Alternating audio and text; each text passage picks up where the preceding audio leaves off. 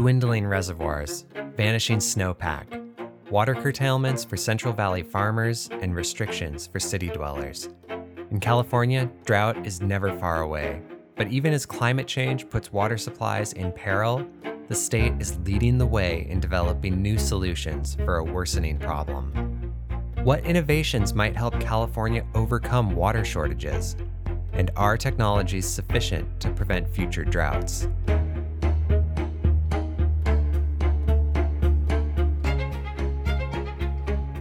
University of California, Irvine, I'm Aaron Orlowski, and you're listening to the UCI Podcast.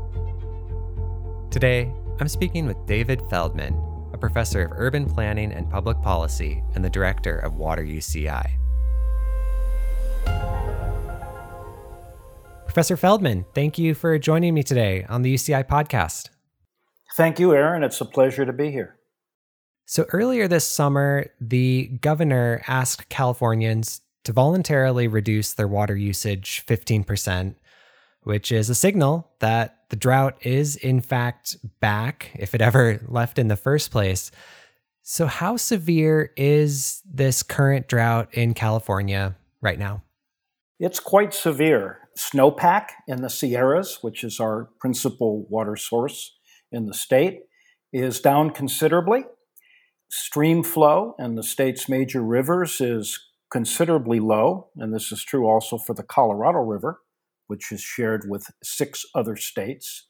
Precipitation levels are very low, and I was just uh, reading this morning that the Glen Canyon Dam, Lake Powell, which is in the upper Colorado Basin, before the water gets to water thirsty California, is also at near record low levels. So, this is a very serious drought and it looks like we may be pushing some records. Wow. So, with these water supplies at such low levels, is California actually using more or less water than we did in the past? It's interesting. There's been a number of studies about this. And on a per capita basis, Californians are using less water than we have in the past. This is true for domestic and urban uses. It's also true for agricultural uses. So it kind of begs the question what's the problem if we're using less water? And the answer is we have less water to use because of climate variability. And also, even though we're using less water on an individual level, there are more of us to share the water with. Well, and you just mentioned climate variability, but in the long run, climate change is also going to have a impact on our state's water. Uh, so, how will climate change affect these water shortages? Nobody's exactly sure, but the best theories available suggest that a couple of things are likely to occur. And we're already seeing strong evidence of this right now. One is that we will have periods of more intense and longer droughts uh, and these periods of long, intense droughts will be punctuated at times by very severe precipitation events. And what I mean by severe precipitation is we will get rain, lots of it, unfortunately, too much to be stored. So, this tremendous uh, variability within precipitation levels is significant. Also, of course, as climate change takes place, temperatures will warm, at least in some locations in the state, and water demands might increase, particularly for power generation and so forth. So there's a lot of things that are likely to happen that are not very positive. And with the increased flooding events and the increased precipitation at certain times, uh, not all the time, that'll just make our challenges of storing and managing water more difficult.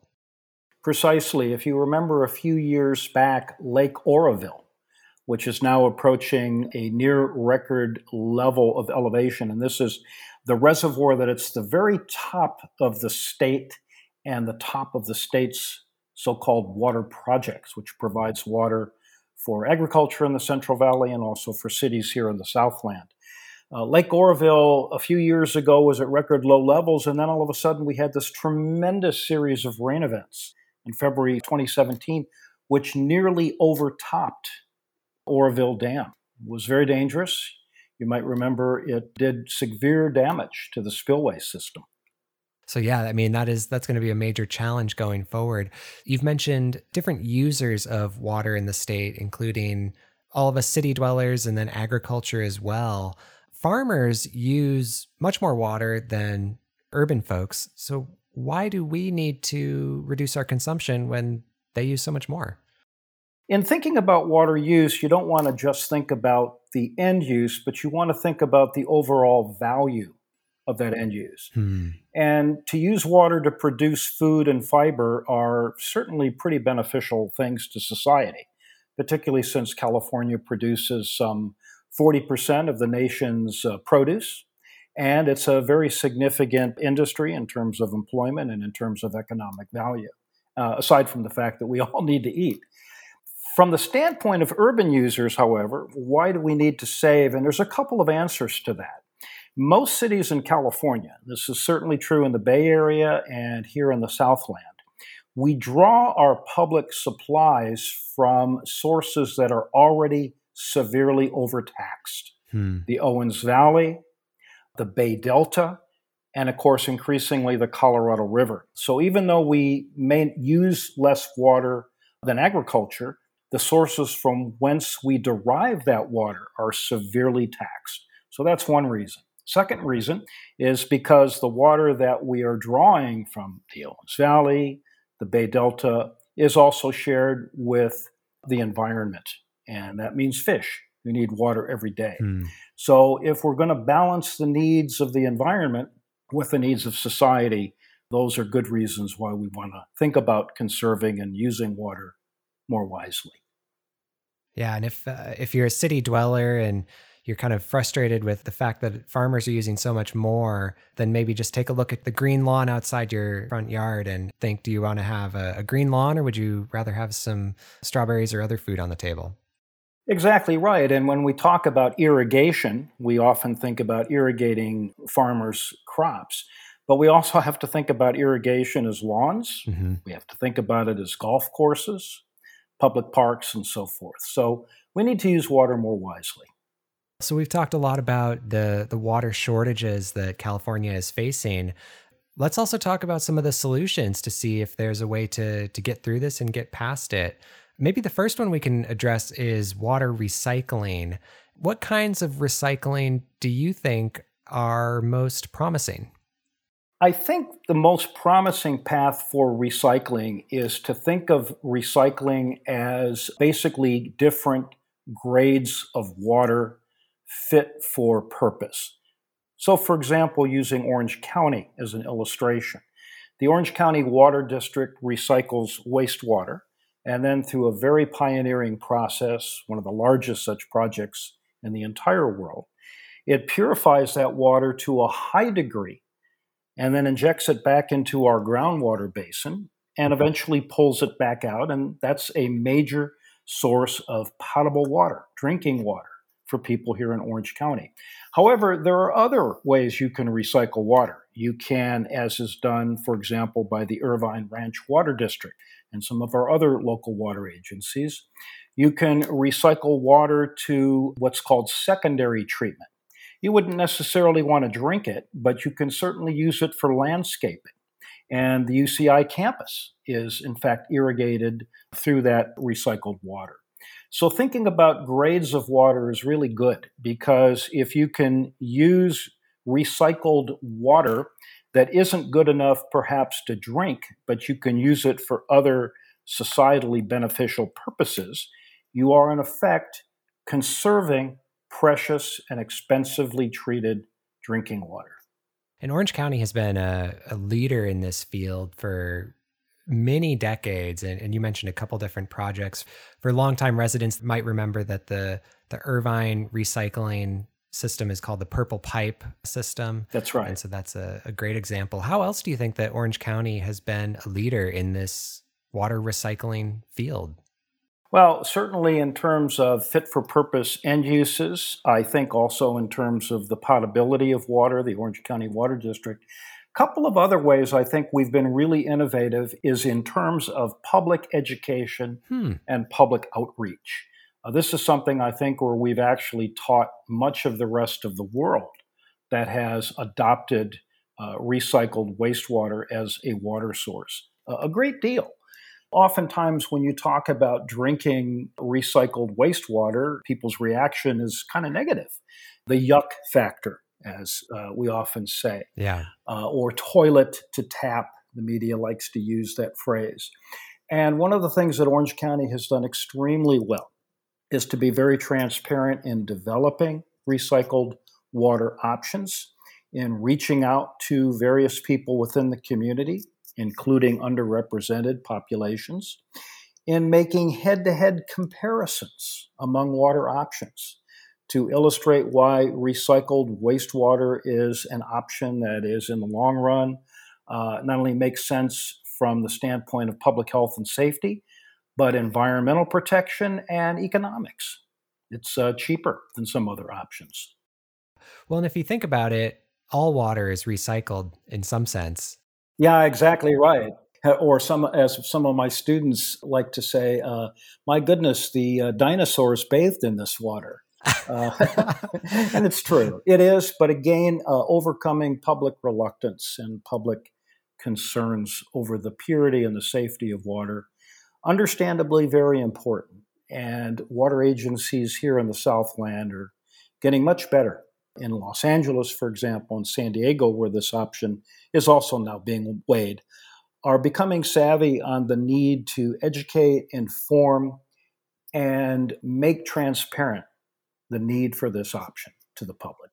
Well, and another way of getting water from a source that is you know, not something that people think of immediately is stormwater. Uh, when it rains, just capturing that stormwater that falls on the streets and, and everywhere else and storing that and using it. How has Orange County conducted stormwater capture?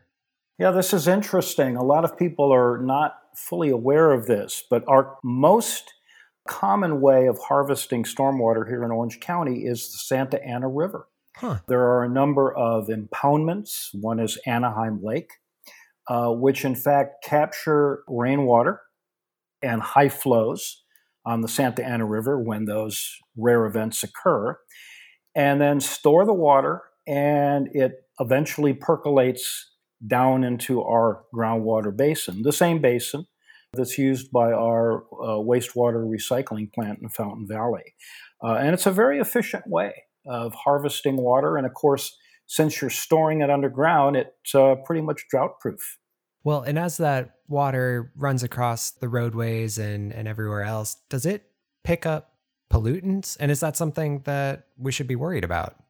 Great question. It does pick up pollutants, and this is a, a huge challenge in making stormwater harvesting an effective option what do we do? How do we do it? Well, there's been many technologies that have been developed. We see these technologies in places such as Singapore, Australia, parts of Western Europe, and increasingly here in the US, where water can be stored in lagoons and through what are called biofiltration systems, where in fact you can grow plants that actually, in effect, eat up many of the nutrients, the substances that are collected by this stormwater. And then, after you store it and remove some of the contaminants, you then, of course, have to treat it to various grades before it can be uh, used. And certainly, if you're going to drink it, it has to then be treated to a very high degree. These innovations are not cheap, they require sophisticated ways of approaching both the harvesting of the water and land use practices and of course public information and education, but they can be very fruitful means of augmenting our water supply. Well, so what would it take to implement more of this type of stormwater capture across the state of California? I think Los Angeles is learning this lesson right now. A few years ago, they passed a bond measure which uh, requires property owners to pay a small surtax uh, into a fund that will, in fact, build stormwater harvesting projects. These projects are not easy or quick to build or design. For one thing, you have to, in many cases, acquire the land. For another, you have to be able to figure out where you're going to store that water. Hmm. Are you going to percolate it into a groundwater basin, assuming you have one? Or are you going to store it on the surface?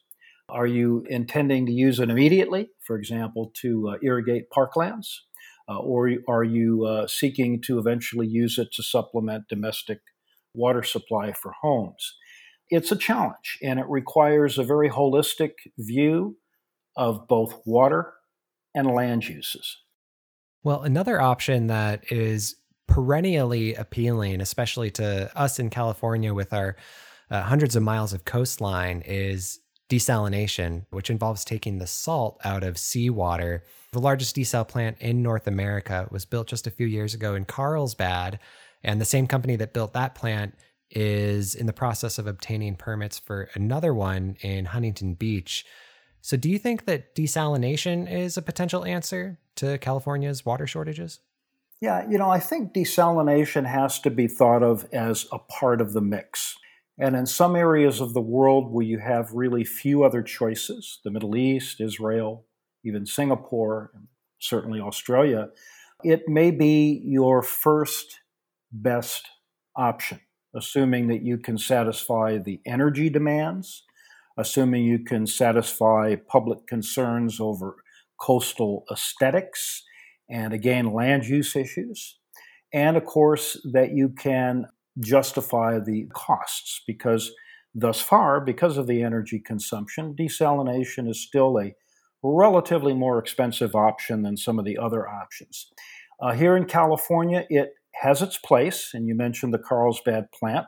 It turns out that North San Diego County uh, really at the time had few other options that seemed to be tractable. Hmm. They were limited in how much water they could draw from the Colorado River. They do not have a groundwater basin of uh, substantial size. So desalination made sense. Does it make sense in Huntington Beach? Hard to answer. What I would say is that whether it is or is not has to be determined by the efforts of water agencies to show that they're being responsive to public concerns over coastal access, coastal aesthetics, land use, costs of operation, maintenance, water security, those sorts of questions, which I think arise whenever you're applying an elaborate technology to solving a social problem. Well, we have talked a lot about technology, but I do want to talk a little bit about policy as well. So here in California, we have a, a, system of private water rights where if you own the rights to the water, uh, you can do pretty much whatever you want with it. But so here in California, when do those private water rights get superseded, if if they do at all? Yeah, it's a great question. Uh, it's kind of like the electoral college or the third rail in American politics. You you don't want to touch water rights. In point Sorry fact, for bringing it up. no, it's all right. In point of fact, however, there are limits to uh, water rights or private water rights. For example, here in California, uh, even people who have rights to withdrawing water lying under their property or adjacent to their property in rivers and streams uh, do not actually own the water. The water is owned by the state. It's a very important fact. And in fact, from time to time, the state of California has employed rules governing what is called beneficial uses. If you're not using the water that you have an access to in a beneficial way, uh, that right can be amended. And that has been done from time to time. In addition, during emergencies such as droughts, water users that have what we call junior appropriative rights, that is to say, their rights to the water uh, arose later than more uh, senior controllers of the water in their district can also be denied the right to withdraw large amounts of water. Uh, there's no question that water rights doctrines could stand to be modified and perhaps managed in ways that are most beneficial to the public, particularly in times of drought emergency. But we do have in place systems that allow it. I think more significant than the water rights is being able to manage and control those rights in ways that are perceived as fair and equitable by everyone having access to the water. So what would that look like? More more fairness and equity in making sure people have access to that water? Well, for one thing, making sure that underrepresented populations and those who need water for uh, drinking, potable uses, have the highest priority to that water. Uh, making sure that whatever water is withdrawn is used beneficially and not wastefully. And encouraging uh, the use of the water in ways that are highly efficient. For example, moving toward more efficient irrigation technologies rather than just spraying water in a field, uh, using more drip irrigation systems and those sorts of things. Uh, and of course, being careful in, in what you grow, what kinds of crops are suitable to uh, what environments. These things, by the way, are being done in California.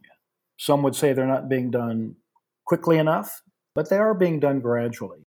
You just mentioned that we are learning to to use water better and, and we talked a lot about these different technologies that have been developed and are being used increasingly. So when you look at the big picture, do you think that California has the capacity, the desire, the ability to actually implement these solutions and hopefully make future droughts less severe? I certainly think we have the capacity to do so, and perhaps most importantly, between our universities and our water agencies and our officials in state government, we have the intellectual engines to be able to come up with innovations both in the technological and the policy realms to do so. But to the other part of your question, do we have the willpower? Do we have the political will to move ahead? That's always been a question mark in California. When droughts arise, we do take action, as you alluded to the governor's action in recent weeks. And of course, a number of water agencies here in the Southland have uh, begun to take even more stringent measures for example, by banning in some cases or proposing to ban unnecessary outdoor uses until the drought emergency ends. But every time the droughts end, we kind of go back, not completely, but we kind of bounce back to our prior habits. And I think what we need more than anything is a long term attitudinal change. We have to stop taking water for granted. We have to understand that while it can be a renewable resource. It can also be an exhaustible resource. And it's not free. Somebody has to acquire it, treat it, transport it. And these are things that should, I think, compel us to value water as a more precious commodity than we do. If we could get over the hump of changing our attitudes toward water and thinking of it as something very precious something that has to be guarded and taken care of with great regard, I think we'd be on a better path than we are now. Professor Feldman, thank you so much for joining me today on the UCI podcast. Been a pleasure. The UCI podcast is a production of Strategic Communications and Public Affairs at the University of California, Irvine. Please subscribe to the UCI podcast wherever you listen.